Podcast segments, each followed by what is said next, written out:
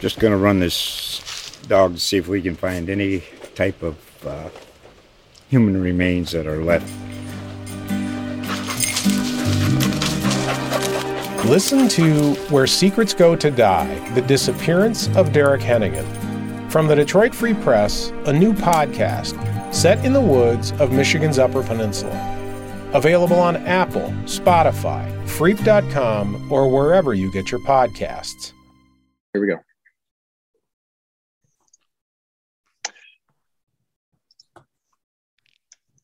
Hi, everybody. Brian Davis here. It's Longhorn Confidential time. We're coming to you from the Centennial Room inside Belmont Hall, where we are two days removed from a not so great trip to Fayetteville, Texas. 21, I think, believe it was, and Arkansas 40. Uh, Hogs wrap the horns in razor wire. But the big news today is that Texas coach Steve Sarkisian has announced that Casey Thompson will be the starter this week against Rice. Guys, let's just dive right into it. Good move, bad move. What do you think? I think it's a good move. I think he should have been starting since halftime of the Arkansas game. In fact, I was pretty flabbergasted he didn't when, you know, you start out going three and out on four of your first five possessions. You're not doing very well, and you're already kind of set up to lose that game. And I thought when he brought in Casey with 150 left in the third quarter and a mop up roll, the game had already been decided. I thought it was I don't know if I'd use the word disrespectful to his team and to Casey Thompson, but you know, I mean, you know, he Sark came from Alabama where Nick Saban put Tua in at halftime of a national championship game and wins that game against Georgia. And uh, you know, Sark was there and he keeps saying the value of the backup quarterback is so important. So I do think it's a good move and uh, I think uh, it'll be interesting how he uses Hudson Card in a backup role now. Should have started him to start the second half in Fayetteville. Should have started him. Yeah. Just should have had him in there.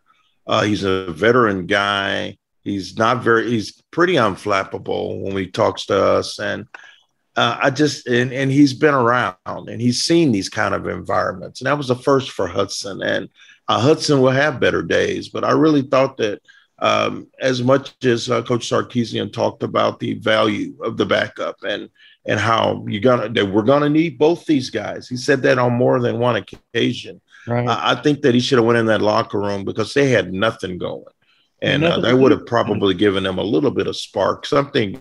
Let's clean that slate and see if we can win the second half. But uh, bringing him in with just a couple of minutes to go in the third quarter, I really thought the issue had already been decided. They were pretty much quit by then. It had. That, that's true. Danny, what do you think? I honestly don't love it because um, mm-hmm. I just don't understand what these last six months were for. If you thought Hudson Card wasn't good enough to be your starter, why'd you name him the starter over Casey Thompson in the first place? You know, you know, Hudson Card's a redshirt freshman. Had thrown three passes before the season. He beat a ranked team in week one. He did not play well, but neither did anyone on that team, and in Fayetteville. Um, and now he's going going to the bench. I assume that Casey will play very well in against Rice and maybe take this job going forward. But if that was the case and that was a scenario, why didn't he have this job in the first place? Um, I just don't see the point in this rotating quarterback, musical quarterback going throughout the season. If Casey goes out against Texas Tech and has has a bad hat, bad half, are we all going to be clamoring for? Well, this is why Hudson Card needs to be the starter. You know, we need to you know bench him, bench Casey and throw in Hudson. And Hudson has a bad half against Oklahoma two weeks later. And we're doing this all throughout the season. Like, I, I don't know why Hudson Card wasn't allowed a, a, bad game. He's a redshirt freshman. What you know, if he if he's a quarterback of the future, someone you think he can grow with, you know, he's going to have to have these bumps and bruises. And you know, there can be an argument about whether or not you know Casey should have gotten a shot earlier in that game, but at the same time, you know, he scored. He led them to a touchdown the second drive of that half, and then the game just kind of got um, got out of hand. So I I don't love it. I don't I'm not, you know, Steve Sarkisian gets paid a lot more than I do to uh, make football decisions. So Does I guess he? we're going to have to roll, really? roll, roll, with that. Does he? I don't, I don't just, I, am questioning this decision just because I don't know why we had a quarterback competition in the first place if Hudson was going to get yanked the first time there was a sign of trouble. One thing just, it does, it shows a sense of urgency, does it not, correct. guys? He knows how, how pissed off the Texas fans are and how important winning now is with the clock ticking on the SEC admission – and just the fact that a lot of the fan base is disillusioned. Brian. I just r- r- real quick. I'm just going back to the play-by-play for, and I just want to hit this real quick for those who either missed the game or un, uncertain why why we're all hammering on maybe giving him a chance during uh, at halftime.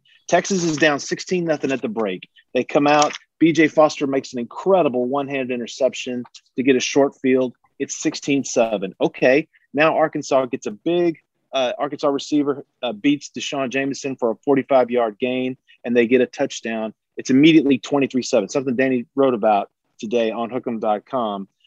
But Hudson Card comes right back, misses two deep balls, um, and eventually uh, there's a sack, and, and uh, they get stopped on fourth down.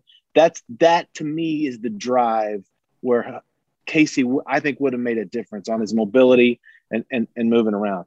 Uh, it, at that point, it's it, uh, they get a field goal. It's 26-7 and the game's over. But but said Casey. going back, going said going back Yeah, to your ahead. point. No, I was gonna say said going back to your point.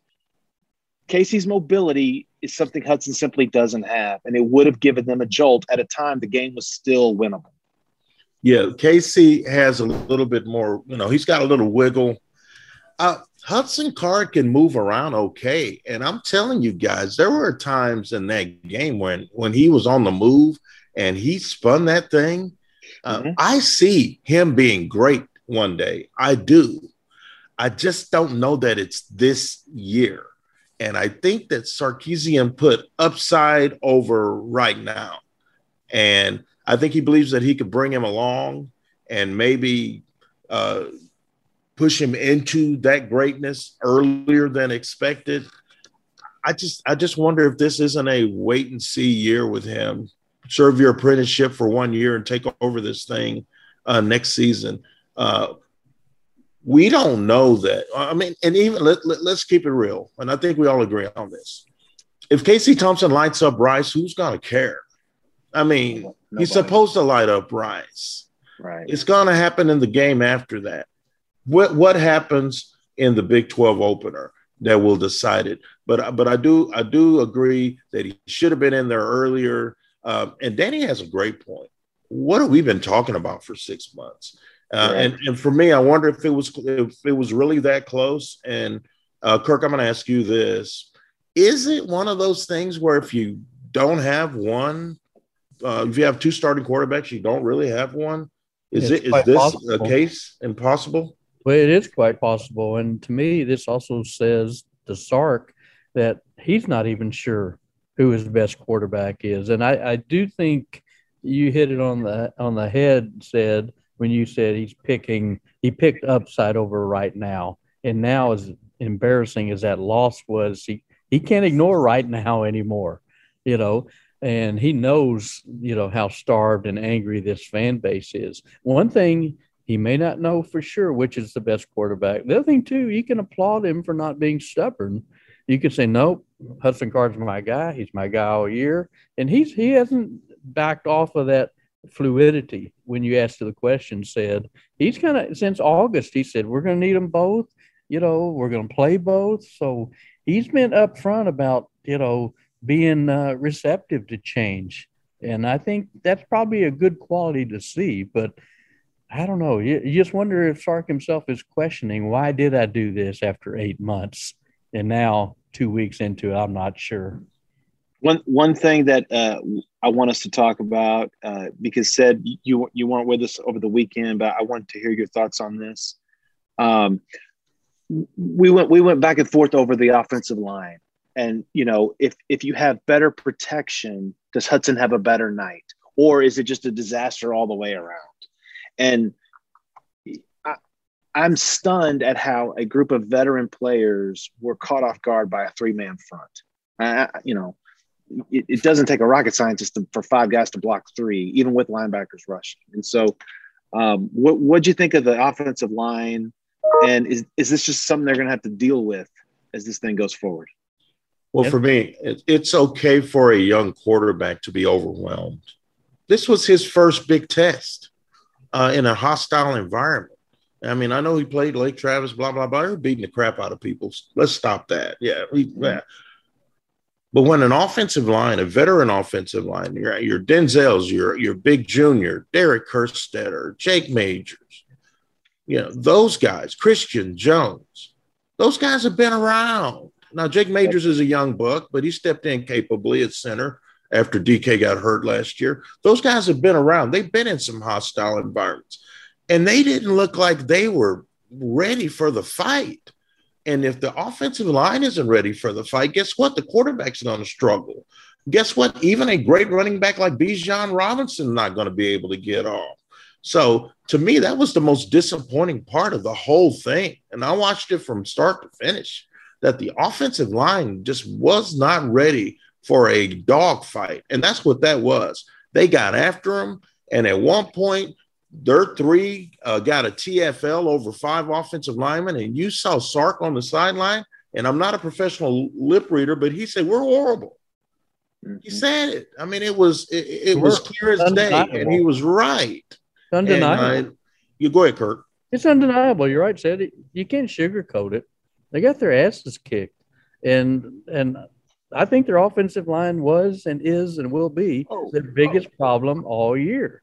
I do, and uh, that's it's not a great group. I don't think the NFL is salivating over any of these guys. I am surprised he hadn't played Karic and and and Hayden Conner more. You know, they didn't even get on the field Saturday. So when something's not working, you know, go back to that stubborn quality. Give the young guys some some some time, some snaps and see how they can do. I think offensive line is the biggest problem. I think wide receiver is the second biggest problem. Joshua Moore, did he make the trip? I mean, you know, here's their alpha receiver supposedly, and he doesn't even show up. I want Dan. I want Danny to touch on the the thing that he picked up on in the game. Danny, I want you to tell the folks what what you leaned over and told me about what you saw about about a, a certain offensive line. I mean, there were two instances in the game, one with Hudson Card, one with Casey Thompson, where an Alabama or sorry, an Arkansas. Same like Alabama. They played like Alabama. The Same thing. They played, they played like, Alabama. Alabama. Where an Arkansas lineman ended up running into the quarterback. One was, you know, him and Christian Jones were just kind of wrestling through a very loud crowd and the whistle blew and they just kept going and ended up running into Hudson Card. And then the other was a late hit on Casey Thompson. And you know, both times Christian Jones, unfortunately, was the lineman right next to um, the quarterback, and there wasn't a fight. There wasn't a get off my quarterback shoving.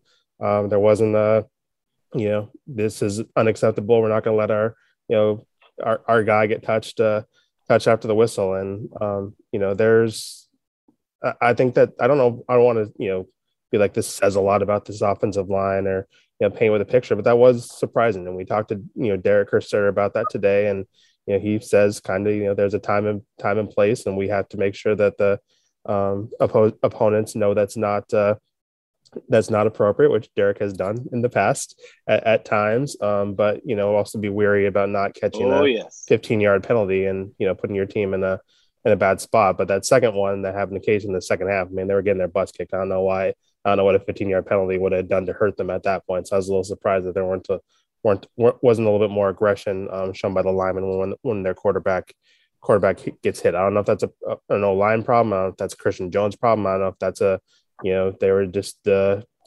deflated by the situation and it was just an off night problem. But it was definitely something that kind of stood out and was kind of like a you know where's where is the main streak? Where's the fight in this offensive line and you know where where are the protectors of the quarterback? Because if you know if one of those situations happened and that Arkansas player took out one of the quarterbacks, I mean, that would be, you know, it, it, it'd be a disaster and we'd all be talking about what, what happened. So I was a little surprised there just wasn't a, little bit more fight from the linemen in those situations. Danny, if someone takes a, a, late a late shot at you, I'm getting after him. I'm just just for the record. Don't you come for Danny Davis? I'm coming for your throat. For the record, half the country thinks I'm you, so I don't know if we, we uh just half. Uh, it happened in Arkansas, didn't it? It did. Listen, I'll take the know, compliment. I'm 20. I, I, feel 35 now. All I know is when that happened, I just kind of turned and looked away. I said, I'm going to let Danny handle that. You know? Wait, was it a worker or was it a, a fan? It was another writer. Writer. Oh, wow. Yeah. wow. Uh, no one gets me confused with Kirk. I'll tell you that. That's that's one that's one thing that, that, that we have going on there. Um, it's Rice Week. Look, no one wants us to talk about Rice. I don't want to talk about Rice. Rice are, doesn't have a week. Stop it. It's not listen, Rice Week. It's as as I wrote in the as I wrote today in a story that will get posted at you know five o'clock in October, uh, it's a bunch of academic All Americans, you know, who are usually uh, terrible on the football field. And but let's look, Rice did give this Arkansas team a little bit of a tussle in the first half before Arkansas got it going. And and real quick, we'll throw it around here and, and then we'll wrap it up. Does anything uh, that comes out of this week can can we read anything into it? No. No. Uh, Only if they lose. Only if only they if- lose. Yeah, only if they lose. Uh, right. And they won't. And they won't. No, it, it'll be ugly, and everybody will say, "See, we're good. We're good. We can, we can play with anybody." So, yeah, Hey, how many how many times can Texas be back in like a five year period?